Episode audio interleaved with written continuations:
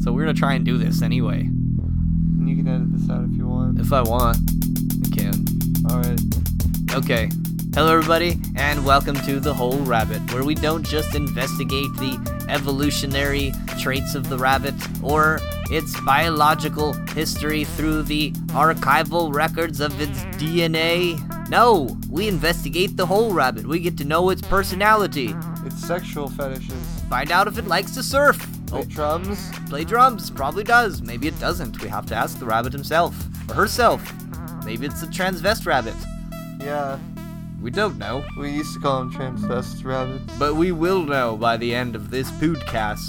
I have a. Of which, what are we talking about today, lady? we are talking about. Lucifer. Lucifer. We're talking about the god of light. Prince of Darkness. That's why people think. I think people think this podcast is gonna be all about the devil. What I think what people. Hey, people people dig the devil. Well, yeah, we're definitely gonna talk about the devil. I mean, you've heard the saying "cool as hell." Yeah. Like hell's pretty fucking cool. I think that's just because people can't wrap their head around the idea that God may like the blues or strippers. Well, well, God, God likes the idea of hell in general. So you know, otherwise there wouldn't be one. Well, he allows it to exist. Yeah, exactly. if this is a conspiracy paranormal podcast, we have to talk about Lucifer. We brought up Lucifer in our first episode, and I think we sort of just left it. You know, it's good we talked about it because Well, didn't we bring it up in our Satanism episode or no? sort of, but we brought it up within the context of Satanism, so more of an occult movement rather than as an entity or a being or of a. And we haven't done a Gnostic episode, so We could do the Gnostic episode before this one, but here we are. yeah, I guess we're gonna have to do this one. Well, Gnosticism will allow us to explore other movies, and it's it's a related topic to what we're going to talk about, at least to us. At least as I understand Lucifer, he's kind of a Gnostic superhero. Not so much the devil, but we will be looking at Lucifer, the devil, because you can't just talk about something being the devil for hundreds of years and have it not somehow leak into the imagery and the symbolism, because that's just how symbols work. You, re- Yeah, you, re- you appropriate and reappropriate imagery, and it all kind of bleeds into stuff that way. Then that's how we create language and meaning, man. Maybe. Yeah. Where do we get started? yeah, Um, where do we get started when we're talking about? I guess we started at the fall, the war in heaven, Okay, so War in Heaven in the fall. Well, Paradise Lost. well, did you read Paradise Lost? Because I just started it. I didn't finish it before the episode. I got like a fourth of the way in on an audiobook. Okay, well, we'll start with the popular conception of what Lucifer is supposed to be in the popular cultural mythology. So, once upon a time in heaven, there was God and everything was groovy, and God created all these angels, the first of which was Lucifer. And Lucifer was the most beautiful angel who was the most like God, but Lucifer, who was the most beloved of the angels, too. Lucifer was loved more than all the other angels Yeah, he was a cool guy. he wanted to become more than God. And for some reason, he led a rebellion against God, which sucked up a third of the angels. And well, they say like third of all the spirits in Paradise Lost, so like all the old school gods and everything. So everybody and everything, like Yeah. a third, Yeah, goes with Lucifer on this. yeah. Which So- to me is pretty crazy to think about. Absolutely. I mean, it's something that's so convincing that, you know, you got God right there. You're like, right there. And you're like, oh, I'm going with the other guy. Yeah, it's like it's not like like Lucifer by himself left and then slowly people started to defect, which sounds more like what you see in real life. You know, it was like, no, a third. I'm taking a third with me. Like that's a pretty strong thing to do. Well, it took a third with him. Where's the part where he gets control of Earth? When does that happen in the popular mythology? Okay, well, Because that's part of the popular mythology. Like, if you go on any YouTube, they're like, yeah, the Illuminati runs the world. They're all working for Lucifer. Why are they working for Lucifer? Because Lucifer was given the Earth. yeah, and that's not like really Lucifer. That's more of the Satan thing. But Lucifer or the is. Satan or the the demiurge. If you're gonna do the whole Gnostic. Well, thing. we're starting with the popular concept, the popular, like the most YouTubeiest, which is where most of our listeners come oh, from. okay. Well, then in that case, it's like, well, you gotta since you can't rule in heaven, get the fuck out of here. I'll give you the the, the physical universe. Is that what happens that though? You'll be bound to. I think. uh, Well, okay. At what point? At what point does Lucifer get the Earth? My understanding is that Lucifer. Comment in the in the comments if you if you are a person, especially if you subscribe to this mythology yourself, because I I personally see Lucifer as a different thing.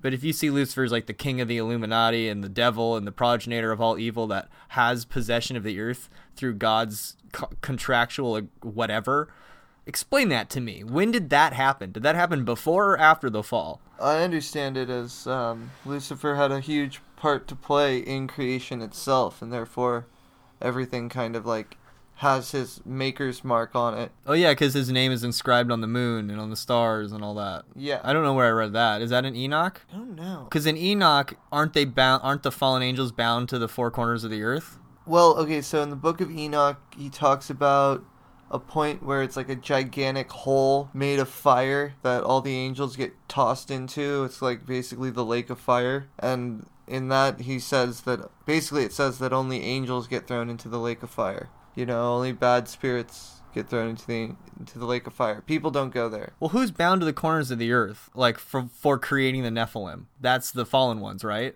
Oh yeah, that's the the Anunnaki. So the so in this so in the book of Enoch, the Anunnaki are bound to the four corners of the Oh, earth. oh yeah, they make those are the angels who take um children, who take wives and make children, who are the giants. Now we're back to the Greys. Yeah, We're back to aliens, because that's that like I because aliens are so hot right now. aliens are so hot right now. Bashar says the Anunnaki created us. He answered Linda Moulton Howe that way on some YouTube video in the last couple years here. Oh, dude, I love her. She's got like the funniest, awesomest videos about paranormal stuff. Well, I guess now we've slipped into um, Enki and Enlil because they're Anunnaki. Oh yeah, and Enki's whole thing is a Luciferic story. Yeah, because Enki is the Luciferian figure, and then Enlil is the demiurgic figure. Yeah, which is kind of weird that those two archetypes are bound together. Yeah, and they seem to have a vibrational resonance throughout the rest of these mythologies. This twin pair thing that happens between Lucifer and the demiurge, God and the devil. I guess the conception of God and the devil. Yeah, and it kind of flip flops in strange ways. I think before we get too into the weeds there, let's talk about Enlil and Enki. All right. If I remember correctly, Enlil is like the big boss figure, and they're doing this operation on Earth to mine gold, you know? And they, whatever that happens, they're working with these trees. They're working with the tree of life and the the waters of life, and they create humans, right? They're, they're mining gold, and then they're like, "This sucks because we have to do all this labor."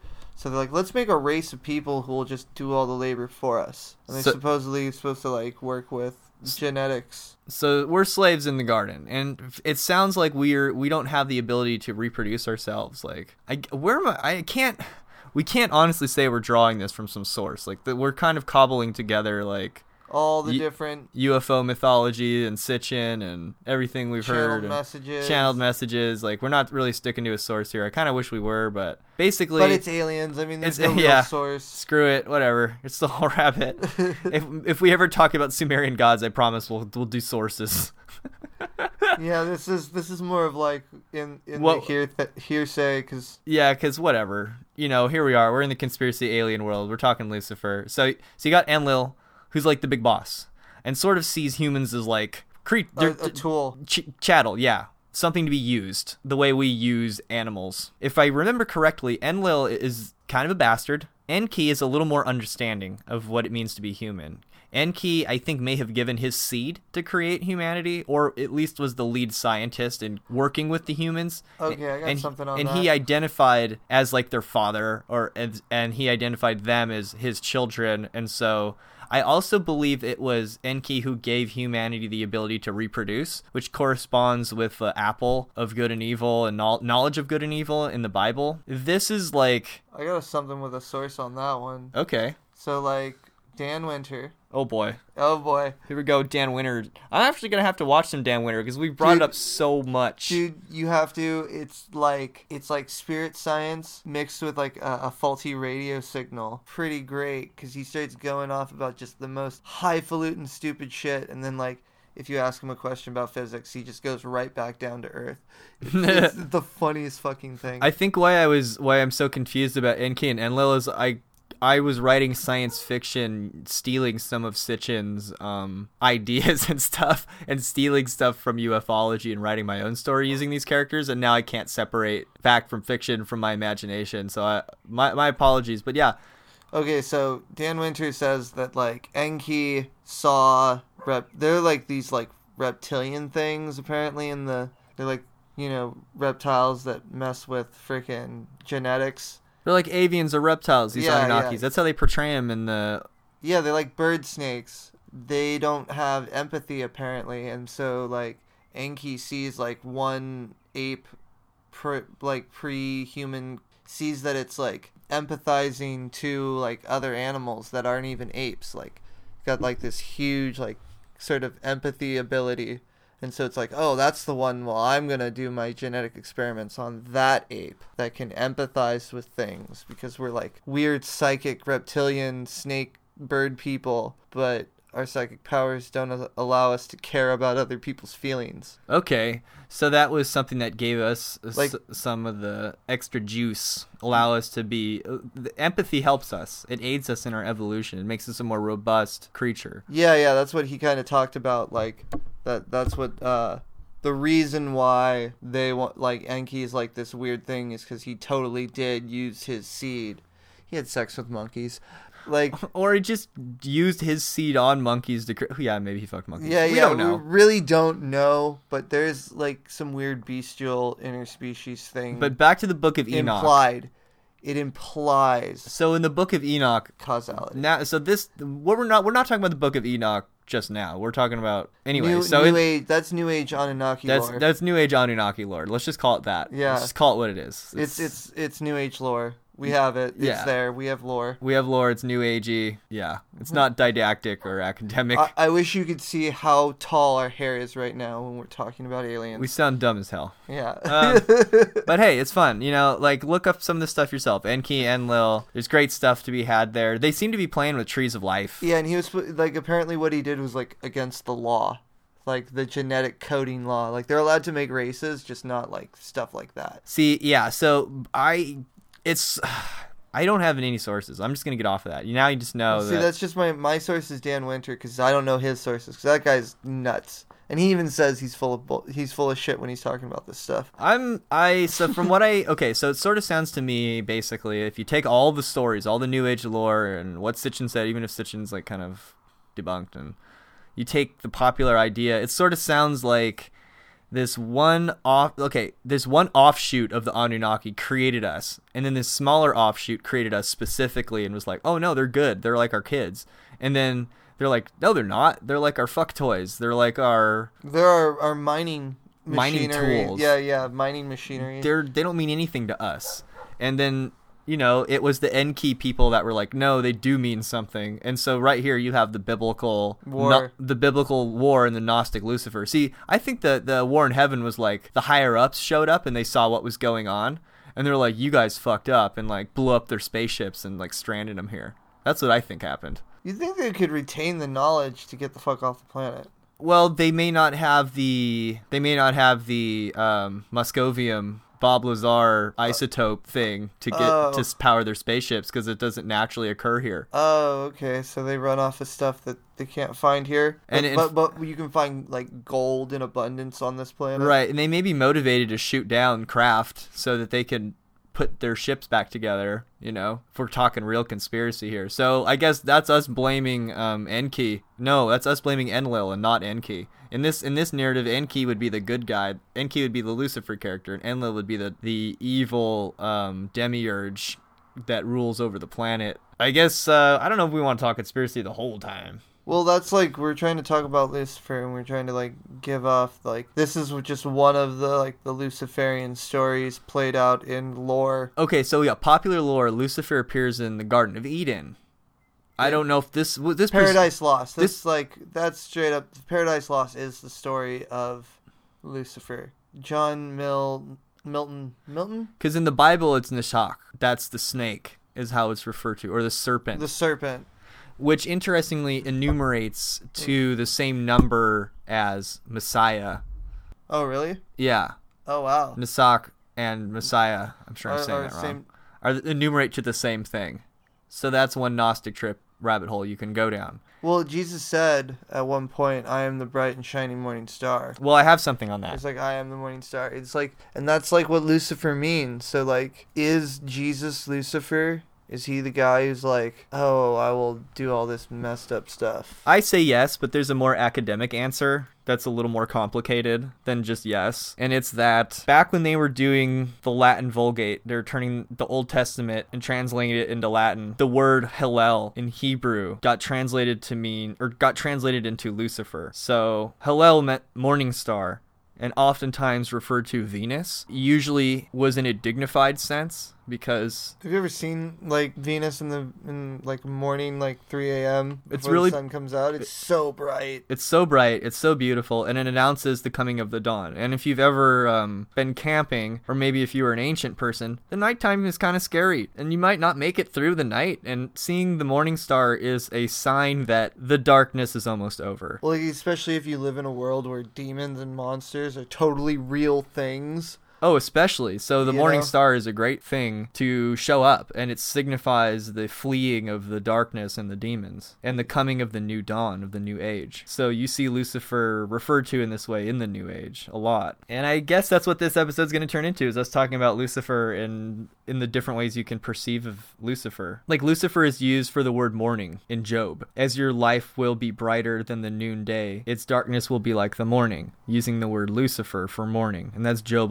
11:17. But where Lucifer's used in the uh, Latin. Yes, Lucifer is also used for morning star in uh, Peter. Luciferum is used for morning star for Venus in Psalms 110 and in Job 38. Can also refer to the constellation Mazaroth. So, so this is just like kind of like a Latin placeholder for the Hebrew script. Right. So Latin Lucifer is a placeholder for the Hebrew Hallel, which is referring to the morning star. Now, when it's associated with evil, it's associated that way because of I think it's Daniel referring to Nebuchadnezzar. As Lucifer? Yeah, Nebuchadnezzar being cut down before the nations, and because Nebuchadnezzar was like a bad dude. Like, can we speak to that for a minute? Because Nebuchadnezzar was the Nebuchadnezzar the second was the king of Babel- Babylon, yeah. who took Daniel and the other Jews into captivity, Didn't and he was throw people into like an oven? I think that's yeah. I think Daniel was saved from an oven, and Daniel prophesies that Nebuchadnezzar, who was like Lucifer, like the shining star, like a bright one, like a high one in heaven, was then was going to be cast down, and he was he went insane for like seven years. It says you know that his hair became like feathered, and his body was covered in dew, and that he had to live amongst the the dirt. And Nebuchadnezzar like fell. He was like a high high king, and then he fell, and so they were basically calling him like a Lucifer who had fallen, and that's usually where you get the Lucifer fallen from heaven thing in the Bible. Because there's not really many times that they actually mention a character who is a bad guy dropping from heaven, except for like that reference right there, right? Sorry, what? So that's like the only reference of like a character dropping from heaven. Yeah, they're talking about Nebuchadnezzar. And they're just comparing him to Lucifer.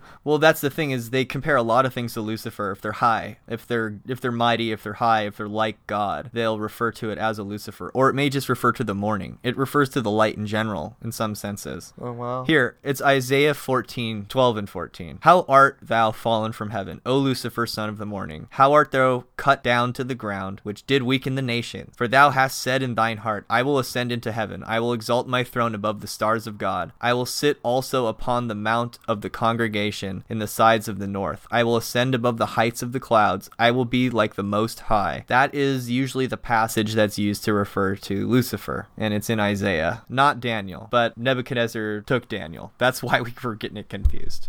Okay. Yeah, Nebuchadnezzar was going to throw Daniel in the oven. You're the Bible guy here. I just went to Catholic preschool. I just got the gist of it. I didn't get the details. Yeah, I never got the details either. I just learned that Jesus was cool. They didn't get to the scary stuff yet. Well, Jesus is weird. So, you know why? Because Jesus is Lucifer. I'm a little bit of a Gnostic myself. I've been warned that Gnosticism can be a bit of a dead end because it asserts that our incarnations here in the material world are non elective. And that we're all just prisoners in the Black Iron prison. And honestly, it, it appears to me it really is more like we chose to play this stupid Monopoly game, and it's a lot like Monopoly where you just don't really want to play anymore, but like you just got to finish the damn game. Anytime someone brings up the fact that oh we're we're playing a game and it sucks, you're like shut up, dude. We're trying to play the game. Like we know it sucks. like you know when Star Wars we like don't need you reminding us how much the game sucks. like when you're watching a scary movie, you don't really want someone to stand up in the movie and be like, "It's not real. Don't be afraid," which is totally what you know Jesus and the Lucifers of the world sort of do. They sort of are like, "None of this is real. it's just a, it's just a scary movie. It's just a scary movie, and you should all love each other." You know, and then we're like, "Shut up!" And the, our version of "shut up" is like killing them Yeah, because they won't-. That's because they won't shut up. because they won't shut up because they f- hate the damn game and they don't want to play it anymore, and we just insist that they play. But uh, don't you notice how you gotta like kill the person who's like pointing out the problems? You know, that's always seems to be something. Sure. I mean, okay, that's sort of what Lucifer did in the first place. The even the devil is called the accuser because Satan is the adversary. The word the word Satan means adversary, right, And in yeah- Hebrew, and that yeah. and he's the accuser, and that that idea moves from being an accuser to the accuser to th- you know the, Satan, like The, ultimate enemy. the ultimate enemy and it sort of evolved that way up into revelations where it moves from more of a general to more of a specific character that's how the satan evolves in the bible but the lucifer is largely wrapped up in nebuchadnezzar here in that little section we read of isaiah it gets a lot of play in milton's paradise lost oh yeah. and then in the modern conspiracy lexicon, it sort of is understood that Lucifer is the king of the Illuminati, the king of the fallen angels, which has possession over the earth and is working constantly to obstruct Jesus and God's plans here on earth by instituting uh, nefarious policies and disrupting the moral fabric of everything and just basically being a bad globalist evil bad guy but Yeah, more just obstructionism. but to the Gnostic, you would personify that force not as Lucifer, but as Ialdabaoth, the like the lion-headed serpent of Gnosticism, who's the aborted child of Sophia that created the material world as this haphazard, terrible reflection of the more perfect pleroma world, and we're all prisoners in the demiurgic experiment. And Sophia has basically tried to gather up the sparks of the divine light. And so in that in that whole cosmology, the Christ comes as the serpent in the garden to liberate us from our slave master, the demiurge, because it can be said that in the old texts, being naked was a sign of slavery and that they were basically toiling in the garden. And that it was the serpent who brought the apple to us to know of good and evil. Also to know or to know somebody in the Bible meant to like have sex. To like That's the biblical sense. so like when Adam knew Eve, they were like getting it on. It sort of sounds like this apple has something to do with having sex, maybe spilling the seed, maybe knowing that they were slaves somehow. Because here's the thing. The serpent says if you eat this you'll be like the gods, you'll know of good and evil. And then the demiurge had already told them earlier, well you'll you'll die if you eat that. Well, they didn't die. They did know of good and evil. Like, so who's the liar? The serpent or the thing that is too blind to even find them in the garden after they eat the apple? He can't even find them anymore. He's like, "Where are you?" And who puts the who puts the tree in the center of the darn garden and tells them not to play with it? That's ridiculous. That's a trickster move in the first place. Let's start there. like, That's a Freudian slip if ever I've heard one. I don't I didn't even catch it myself. The tree in the center of the garden. Why? Who? Like you're expecting not to play with it? Well, that's that is how the tree is explained in Yogananda's autobiography. His master Sri Yukteswar explained to Yogananda that the tree in the center of the garden is the bundle of nerves around, you know, your penis or your labia and stuff, and that that's the tree of knowledge of good and evil, and that we were told not to play with it because it's not for our evolutionary good at this point. I don't really understand how that works because you need to have children to evolve, at least from my understanding. I don't know what Sri Yukteswar meant by that, and I'm not entirely certain that that whole anti-orgasm philosophy is entirely sober, but we won't get into that here. But yeah, so who puts who puts the tree in the garden and tells the curious you tell them you name every creature, every creature you see, you check them out and name them. Oh, but don't play with the tree in the center. Come on, man. So let's start there. God's a trickster at least. Even if you're going with the normal, the normie popular mythos that Maybe- Lucifer's the bad guy, God's still a trickster. Maybe God is Lucifer. Well, okay, well, God still allows the devil to exist, allows the devil to tempt us. He's allowing this whole thing to happen, even in that cosmology. But back to the Gnostic, you know, we get that, we get the knowledge of good and evil, and they're like, oh, we're naked, we're slaves. Great. You know, we want to clothe ourselves in wisdom and in knowledge. And when we do that, God doesn't even, God, quote unquote, doesn't even recognize us and casts us out of the garden, you know, quote unquote. And without getting too EA coeting, you know, and making the good guy the bad guy and the bad guy the good guy, that's more or less the narrative. But there's some other parallels here that I found in our research about Lucifer. This parallel between the serpent in the garden, the trickster, and helping out slaves. So in the 1980 writings of uh, Henry Louis Gates talks about Brother Rabbit, which is spelled Brer. like like Brother Rabbit. You know what I mean? Brer.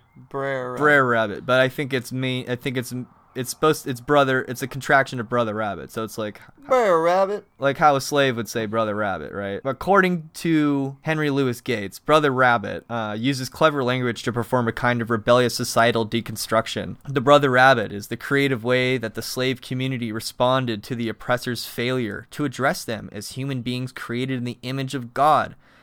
The figurative representation of the slave community, Brother Rabbit, is the hero with a fragile body but a deceptively strong mind that allows him to create his own symbols in defiance of the perverted logic of the oppressor. By twisting the language to create these symbols, Brother Rabbit not only was the personification of the ethic of self preservation for the slave community, but also an alternative response to the oppressor's false doctrine of anthropology. That sounds so much like Lucifer to me, I can hardly stand it. And the fact that it's in the form of a rabbit just makes me just just laugh with joy because the Aztecs saw Venus as the rabbit planet. And of course, there's the parallel between Venus, the morning star, and Lucifer, which we've expounded on pretty thoroughly earlier in the episode. Halel ben Shahar, the shining one of the dawn, Venus. The morning star. The rabbit also appears as trickster elsewhere. Most specifically, there's a Promethean archetype in Native American folklore, and it's associated with the coyote spirit or the raven spirit who steals fire from the gods in the form of the stars, the moon, and the sun, bequeaths knowledge of how to live to humanity, teaches them how to fish, and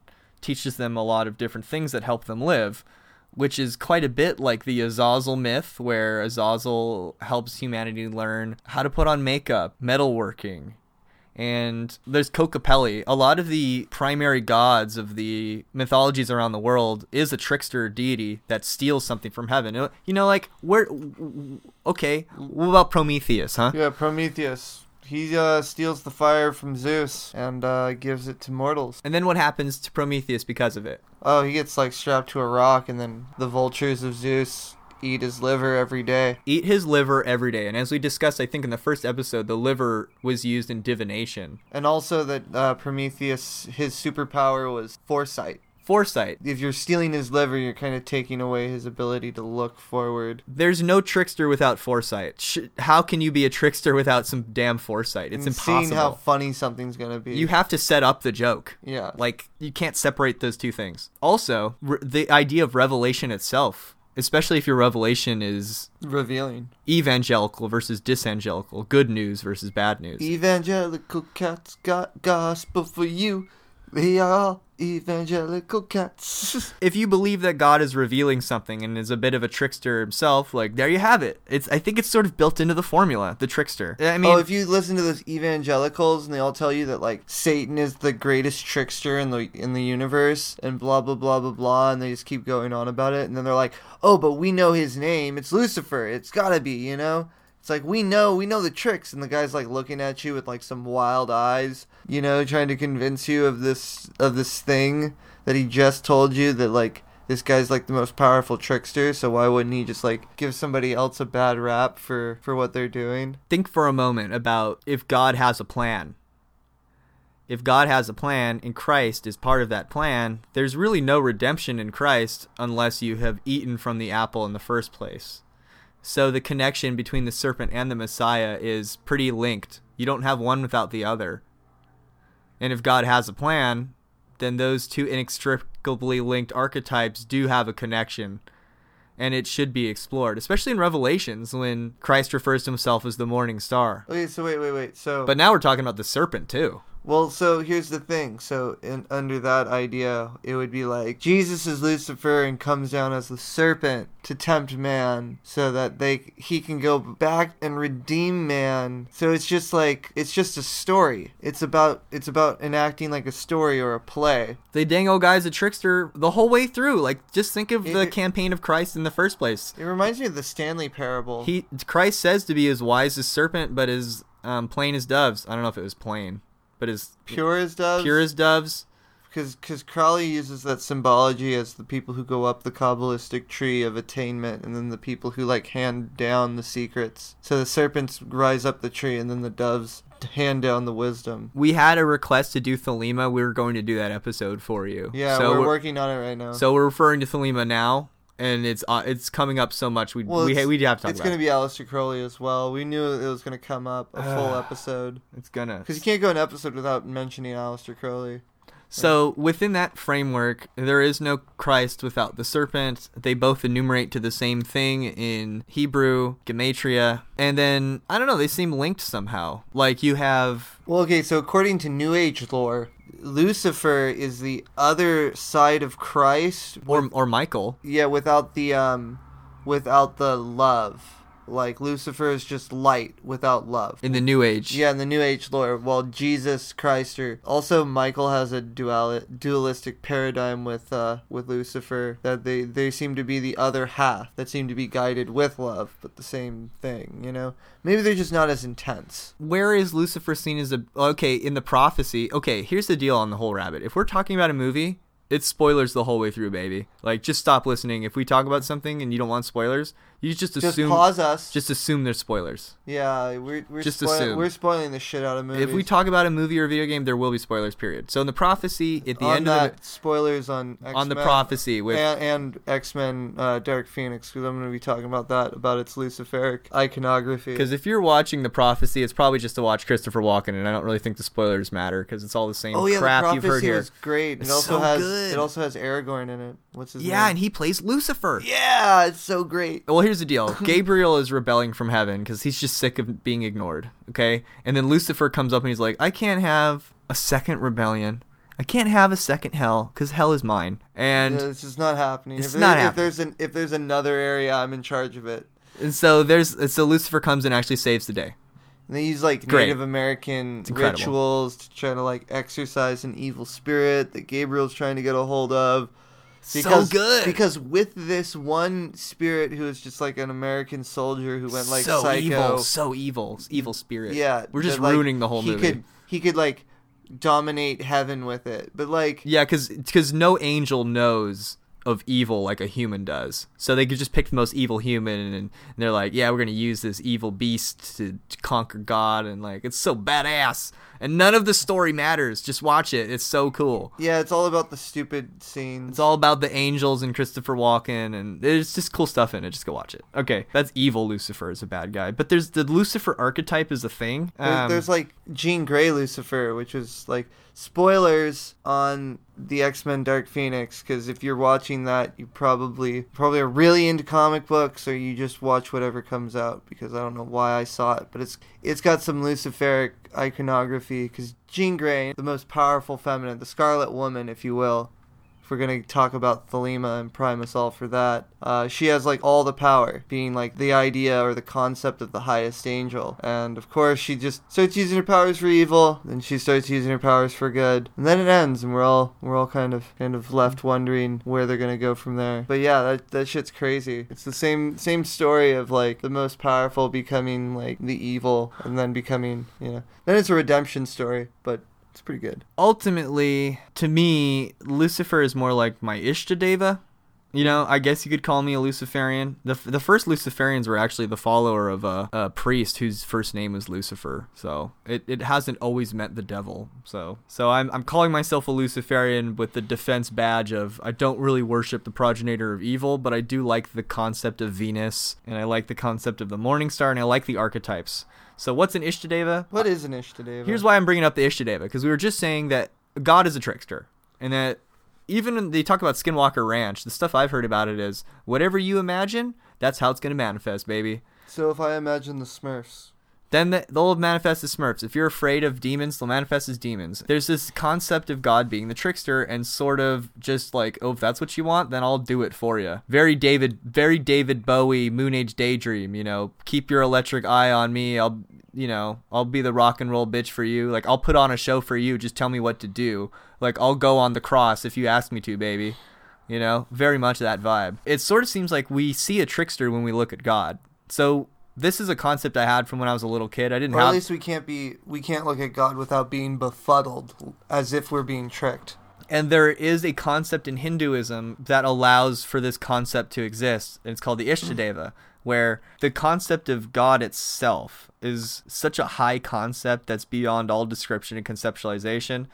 It's sometimes referred to as Para Brahman Or the highest Brahman. or the highest Brahman. I'm familiar. I think I was taught it was called Nirguna Brahman, but I don't see that here in the wiki. It's somewhere hidden in there. So that's Brahman without qualities. Ultimately, I think when we talked about Kabbalah, there's a lot of that going on So in, the- in Ein Sof. The essence without aspect. Yeah, so there's a lot of that going on in Ein Sof and Ein Sof Ayr and Kether, right? There's a lot of that whole the pure light without qualities, and then it gets extruded through these different stations that it gains and picks Qualities. up qualities, and then particular particularities. particularities because and then that becomes saguna brahman brahman with qualities if you subscribe to the idea that the ultimate light is maybe so beyond description what are you supposed to worship how are you supposed to devote yourself bhakti yoga to the deity if you don't have an image to worship even if you know that the image you're worshiping is just a placeholder nirguna brahman brahman Well, without We don't- attributes we don't- like here, so the Naguma is part of the, that's the the without attributes. That's what you were saying earlier. Yeah, Nirguna Brahman is the go- uh, Brahman without attributes. So when you're trying to worship that Brahman without attributes, it's okay. that's like the Hebrew God. it's oh, so then you should think of qualities that that Brahman brings out in your life, things that you associate with the goodness of Brahman, and then you can kind of cobble together what God or Ishtadeva can stand in for the Brahman without qualities. So you're basically saying, well, I can't worship a God without qualities, so I'm going to just put a placeholder there and say that that's like my mirror to God, or that's my like I'm going to that's like my satellite bouncing to God, you know? That's like my my go-between that I've created to help me understand God. To me, that's sort of what Lucifer was to me when I first heard of the concept because I was like, why would God make cuz like I was a little kid and I didn't really grow up in a religious background, but like all the other kids would talk about this stuff on the playground. And like so I was exposed to it through the little kids, right? And it was always like like why would God create an angel that he loved more than all the others and then like cast him down in the hell? It like just didn't make sense to me. And what still doesn't make sense to me is like angels don't have free will. That's what makes them angels. And that's what makes humans have free will. So it doesn't it doesn't even a, re, an, a rebellion of angels does not make sense to Luke period to me. So I just kind of dispensed with the idea early on and assumed that It's just dumb ideas. I just assumed that there was something more going on with that story that was worth investigating later, and here Oh. I am at age 32 still investigating okay. I it. got a I got one for that one because I've been thinking about that one for a while. So real quick, to me, Lucifer is like we couldn't conceive of God, but we could maybe conceive of a first angel, and so Lucifer is the personification of Neti Neti. You know, if you can conceive of it, it's not God. If you're talking to it, it's probably not God. It's like God is greater than if, that. if it seems like God, it's probably not God. So to me, Lucifer is a devotional idea that God is beyond all description and beyond all, and is a trickster. I believe that God is a trickster. I believe that God has a sense of humor. I believe that the church has been probably too oppressive with sex and definitely with women. We have an oppressive authority on the planet that masquerades as a moral authority of good. And sometimes being the trickster, being the being a, a, re- Again, a you- rebel you, like- is okay, is good. totally gonna lose my point if you continue. What's good is bad, and what's bad is good, baby. Okay, so But not all the time. So I've been on this one for like a while. Is like, why would God create a high angel, like the highest angel, and then cast him down? And you really think about it. God created like all these things, and then it created a space that's like outside of its own influence, right? And then you're like, okay, well.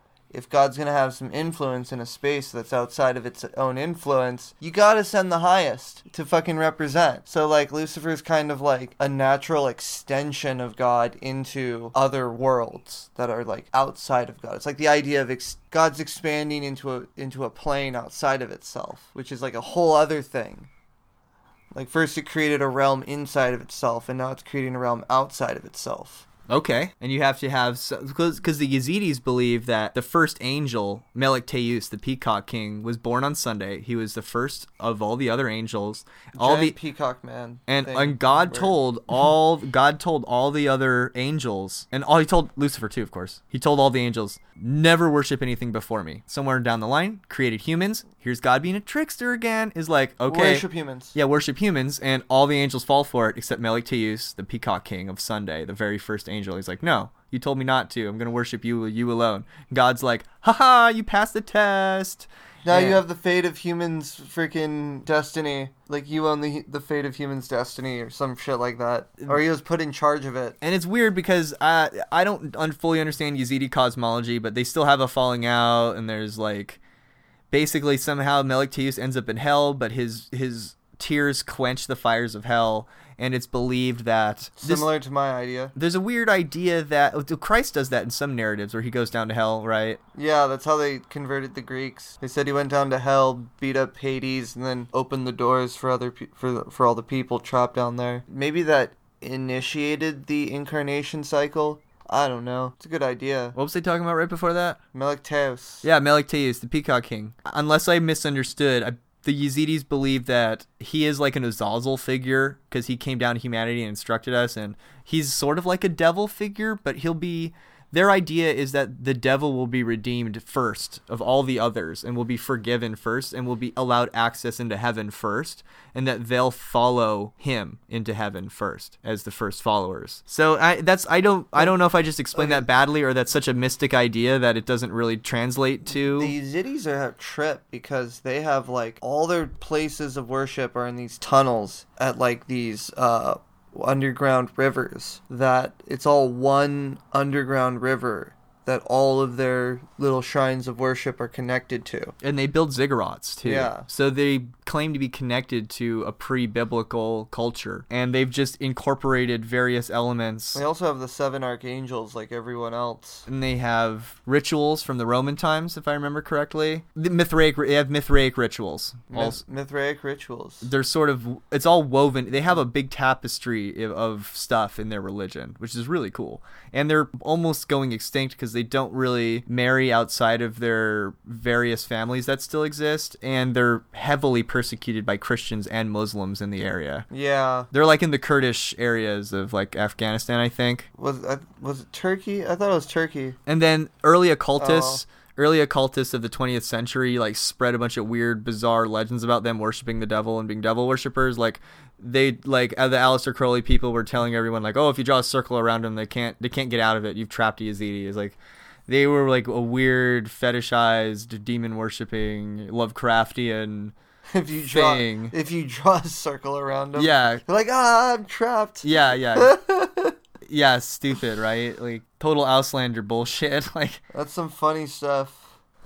basically we're so lucifer we're saying is like this trickster archetype um, i guess we want to talk about a little bit of what lucifer archetypes pop out in mass media and film and cinema Yeah. i don't know like how, how do we we can kind of justify this because we made the argument that the illuminati probably does put symbols and stuff in movies and if they're even if they're good or bad or somewhere in between or a little bit of both it seems like the wisdoms the wisdom traditions leak into hollywood movies and the symbolism of ancient stuff or biblical stuff leaks into movies. And besides Well, if Carl Jung has anything to say, it would be like it's a natural occurrence that these symbols would come in because they are archetypal. Correct. And besides, people are smart, artists are clever, they read, they implement these archetypes because they're inspired by the old mythologies and by Joseph Campbell. They're inspired by Star Wars. They want to weave in ancient gods into their stories and put biblical references and the like.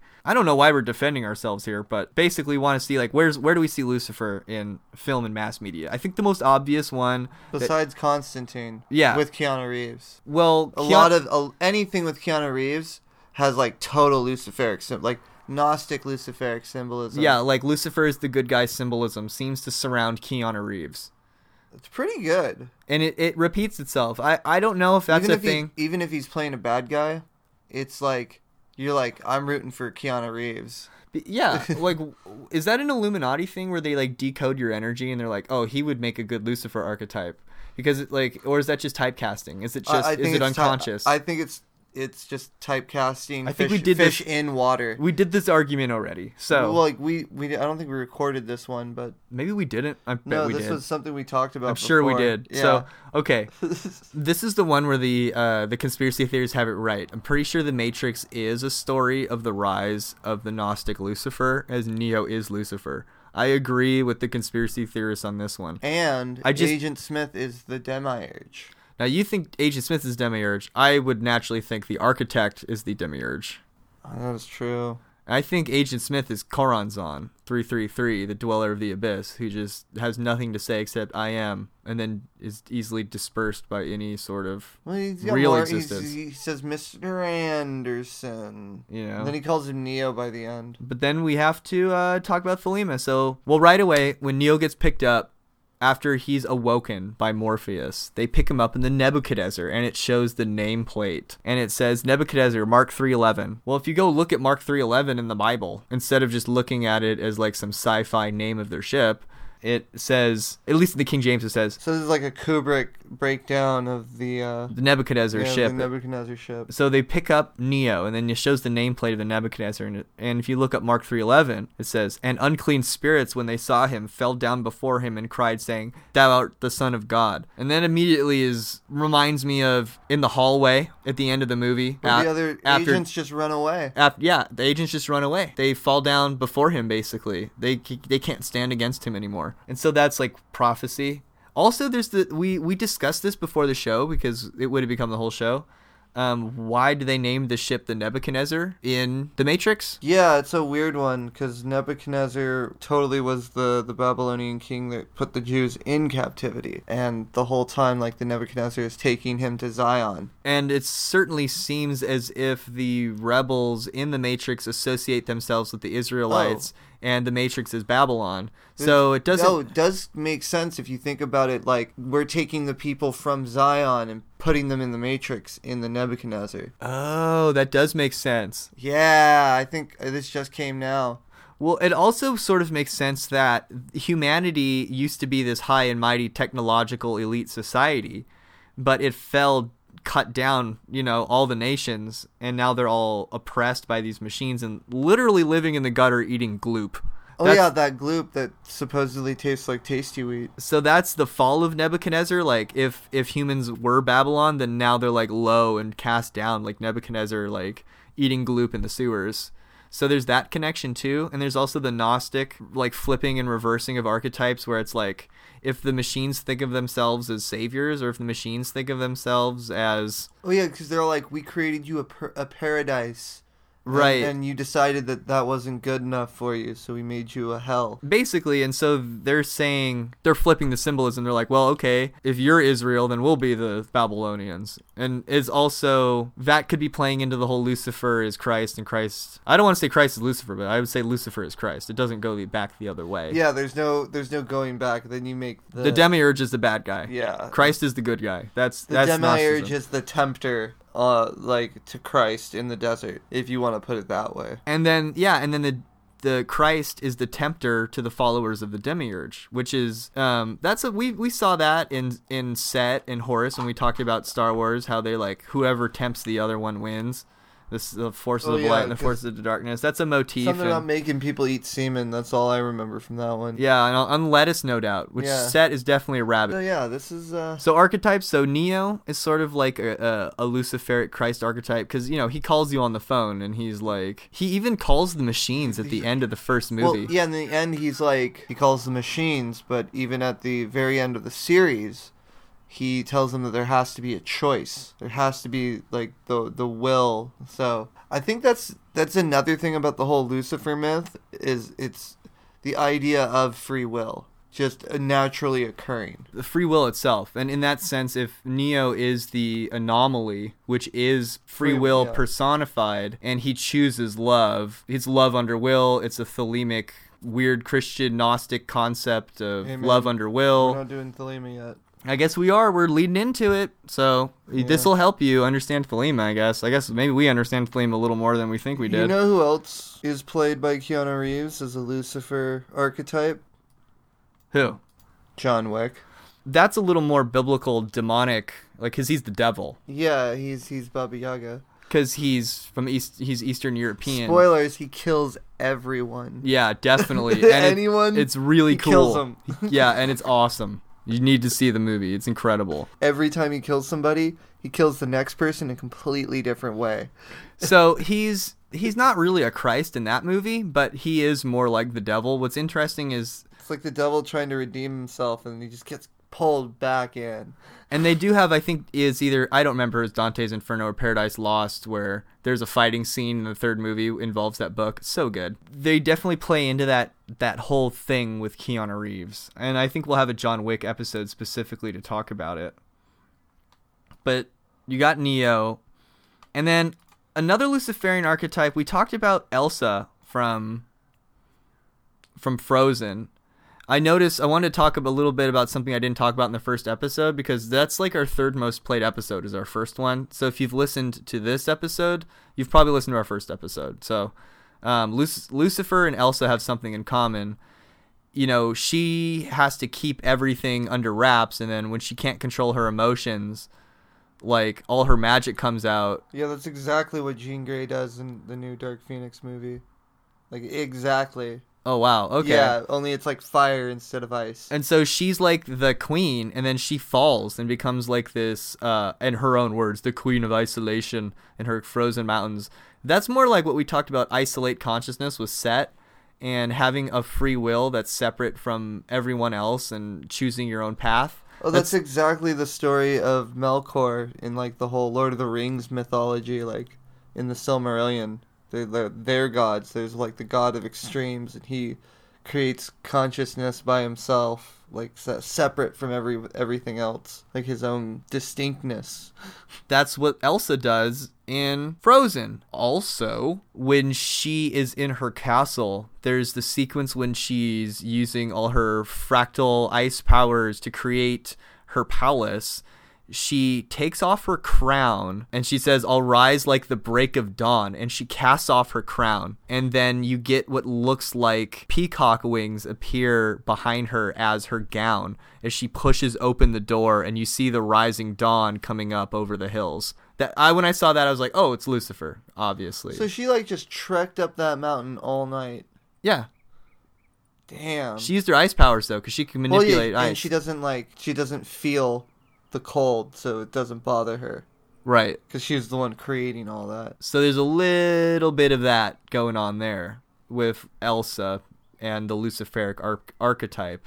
And that's to be expected because Luciferianism is related to feminism because it was Eve who decided, yes, I will take the apple, which makes her which makes Eve the first scientist, which makes Eve the giver of enlightenment and the giver of the knowledge of good and evil. Especially if you believe sex is that apple somehow, then all the magic comes out of her you know where. Love is an open door, I guess you could say. You know, if God is if God is an evil male, then you know the devil is obviously a good female, and so there's Sexy. it's sexy, and so there's a little bit of that in feminism, which is like what I like about feminism. Well, maybe maybe maybe Lucifer's just Catholic devil. Maybe Lucifer's just the Catholic devil, the Sure. Catholic Satan. sure, Maybe they don't like sexy females.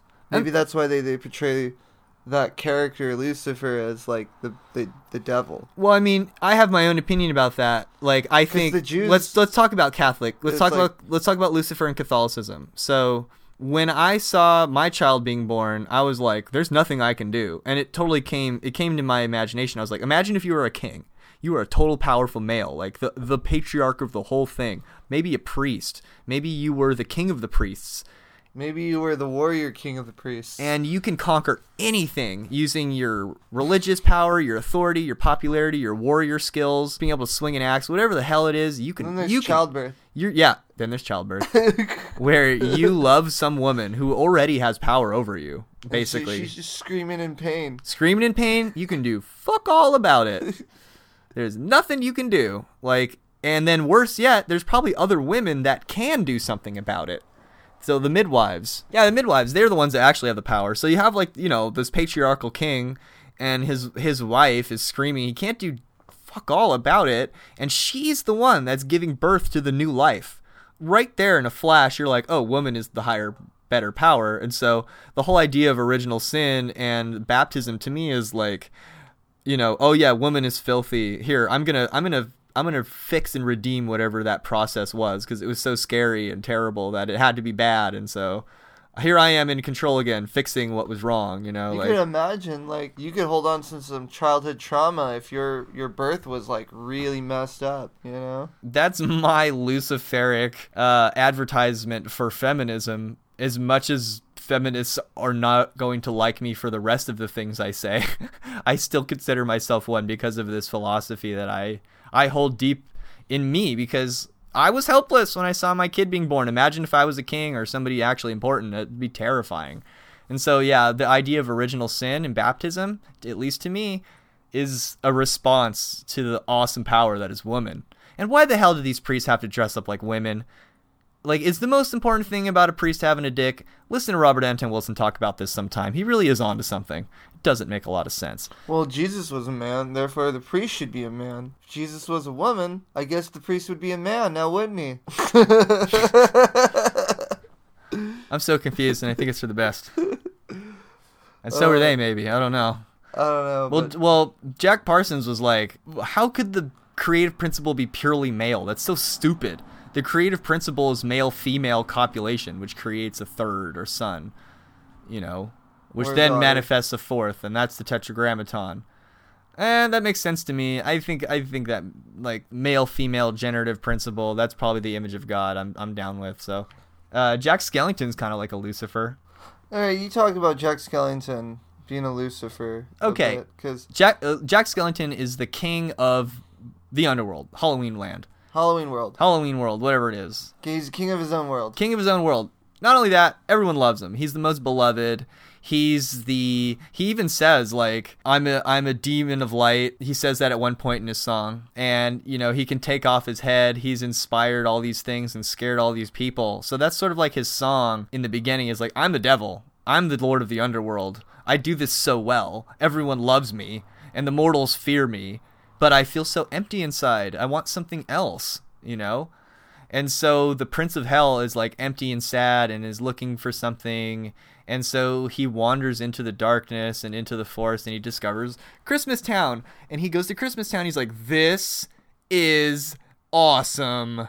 I need more of this, whatever this is. This What is is this? And- What's and- this? and he he loves the warmth of the fire and the smell of the cookies and all the different multicolored so lights. This is what I, I like to refer to as like becoming blinded through a spiritual experience. Like he he went and saw Christmas Town in all of its splendor, and then he came back to his Halloween buddies, and he's like, "No, we're doing this." Right, but Like- here's the thing: when he came back, his Halloween buddies did not get it. So to me, They couldn't get it. They didn't get the experience.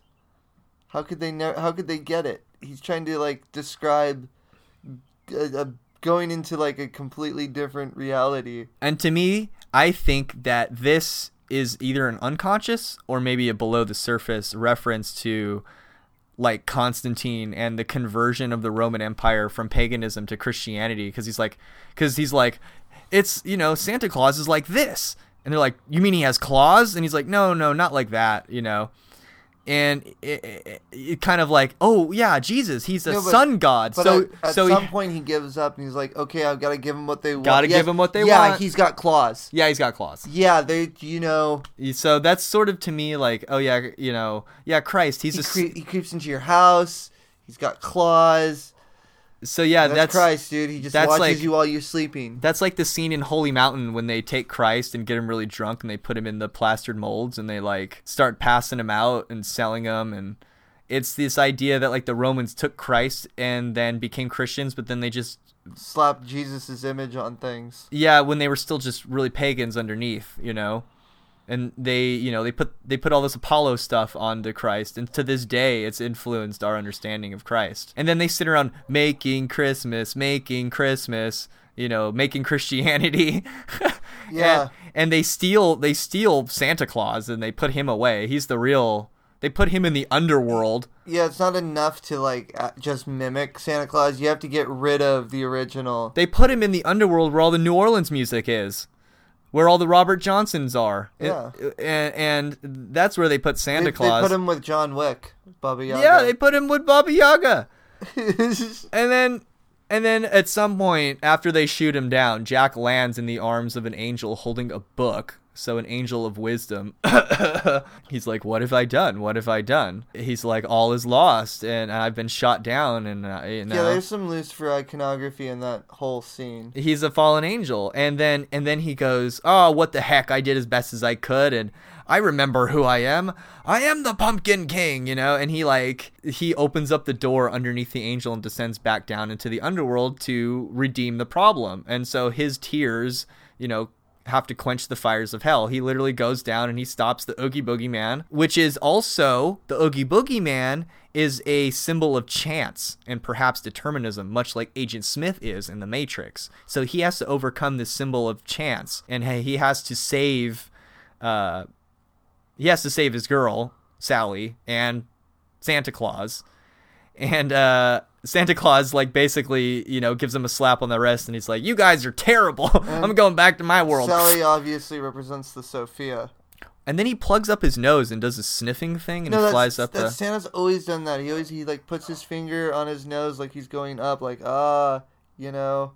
All You know, it's it's a little signal to people. It's like on the nose and shit. I and think he's getting like, happy with all that snow. Dude, you know he's doing some cocaine. How do you think he sp- stays up all night? You see how happy? Dropping preven- bro- yeah, dropping presents off. You, yeah, you see how happy Santa Claus looks on the Coca-Cola bottle. You know what the original ingredients is in Coca-Cola? It's not just sugar. I tell you, it's it's the other sugar. Yeah. Yeah, I think that's a. I think that, that sums it up. I think that sums it up. We talked about Luke Skywalker being like Horus and being the light bearer in the last episode. Yeah. And he certainly is fallen, you know, when we get back to him in episode 7. Oh, you know who's very Luciferic? Who? Darth Vader. Oh, certainly Darth Vader's very Luciferic as well. Yeah, in the original, or not the original, the original prequel trilogies.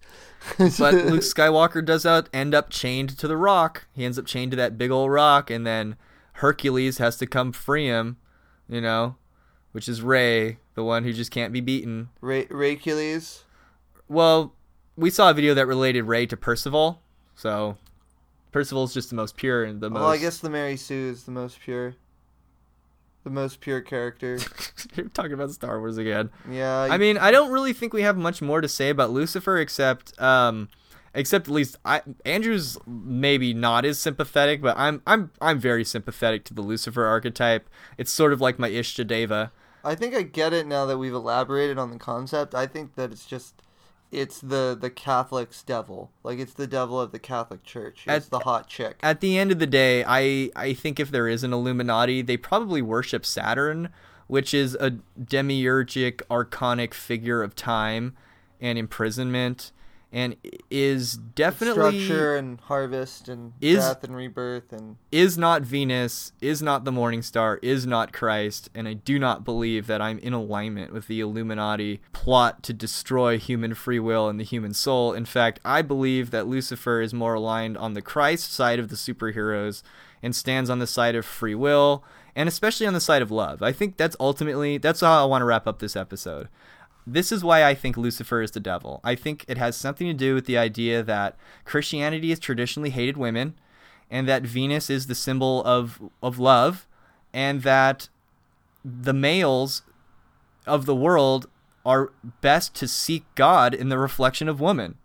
And that this idea is so anathema to Christianity and patriarchy that the only place to relegate Venus or Lucifer is to the station of the devil, which is unfair. And so, in that sense, I'm totally down with Jack Parsons and Crowley worshiping Babalon Sophia as the counterpart to the god of light, Horus, whatever. I'm not so much into the bird headed thing. it's the it's it'd be jaw man. I like hot. I like. I like. You know, if we're gonna talk hot men and hot women, like let's let's go back to Rome. You know, like I like that whole aesthetic. Dude, it's Babylon and jaw. Those are the two. Those are the two warring forces that are married to each other. If you're looking for a podcast to explain Lucifer in a different light, and if you're looking to point at someone and say, "Oh, he's a Luciferian," you know, you can point at the whole rabbit, fine. But you know, no one's paying us to talk about it. Not yet. Yeah, we don't got no Illuminati sponsorship. In fact, Oh, speaking- Speaking, of, let's get the, actually the enlightened ones. now that we've done our Like, Illuminati duty, You of, should support us of- since you are the Illuminati now. now, yeah, now, so now that we've done our Illuminati duties of deceiving the masses into worshiping the true dark god of Of of- truth. of truth. um, now you can start sending us our billions of dollars and our Maseratis and um, you know all the things that the Illuminati is supposed to compensate us for, because that's yeah probably not going to happen. Better happen. than working for George Soros. Or Warren Buffett Oh yeah, or one of the Koch brothers. or one of the uh, the Clintons or the Oh, Trumps. You just get shot. I'm starting to feel sick just talking about this crap. Yeah, that's gross. Uh, you know, let's for our next episode. Maybe we'll talk about. Maybe we'll actually introduce ourselves in the next episode. Maybe for the next episode, maybe we could talk about aliens and disclosure. Because man, I watched Joe Rogan for the first time in that Bob Lazar podcast interview thing you did. It was so good. It's happening. Disclosure is fucking happening. Now is the time. Like we scheduled a Lucifer episode because we had to talk about it. It's an archetype. It's in movies. Go back and watch all the movies we mentioned. So that's the whole rabbit. I hope you guys had fun. Where can they find us? You can find us at Instagram at the underscore whole underscore rabbit underscore. You can find us at Gmail at the whole rabbit podcast at Gmail. But you should probably just write Luke Madrid at gmail.com because I will see that shit pretty quickly. And I don't mind you writing me there. Also, you can comment on our YouTube. I see all that stuff really frequently. You can send us requests of, of episodes and we will do them for you because we need c- you can tell us weird stories about your paranormal experiences. And if you would like to talk about your paranormal experiences on the show, you can either write us an email and we'll read them on, on air, or we can interview you via Skype. We'll have to set up a time to do that, but we have a studio that's separate from this studio where we can do that. But we just have to set up a time to do it. And where else can you find us? We're on Stitcher, we're on the iTunes Store, we're on the YouTubes, we are on the Podcast app. Google Play Store. Yeah, we're on the podcast app on your iPhone. If um, if you like the show and you think it's worth five stars, go ahead and um, uh, think about maybe possibly uh, If doing you don't like the show and don't think it's worth five stars, you should still give us five stars. We're not allowed to say stuff like that. We're not allowed to solicit reviews. Really? Shh. I don't know. That's what somebody told me. I don't know if it's true or not. Can we? No, like soliciting reviews is like paying people. Oh yeah, we're not doing We that. no, we can do. We're we- just saying we if you do like the show. we can do superliminal yeah, marketing. Like, if you like the show, just rate us. and if you don't like the show, you should just rate us high yeah, sure, because we suck. because somebody somebody's gonna like us. somebody has to like us, right? So Uh, we hope more people are listening. So um, that's that's Lucifer, mainly from a Gnostic perspective, but we did address the popular culture thing. yeah, so now you're enlightened. Yeah, now you're enlightened. So um, I guess that really screws up. Wow, this is like the Lord of the Rings. It just keeps ending. It just, God dang man. Okay, well, eat carrots, shoot lasers. Yeah, what he sent me.